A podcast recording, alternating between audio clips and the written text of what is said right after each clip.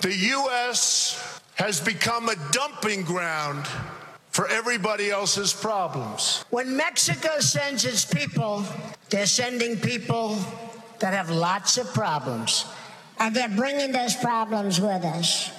They're bringing drugs, they're bringing crime, they're rapists, and some, I assume, are good people. It's coming from all over South and Latin America, and it's coming from the Middle East. Fuck you, bitch, motherfucker.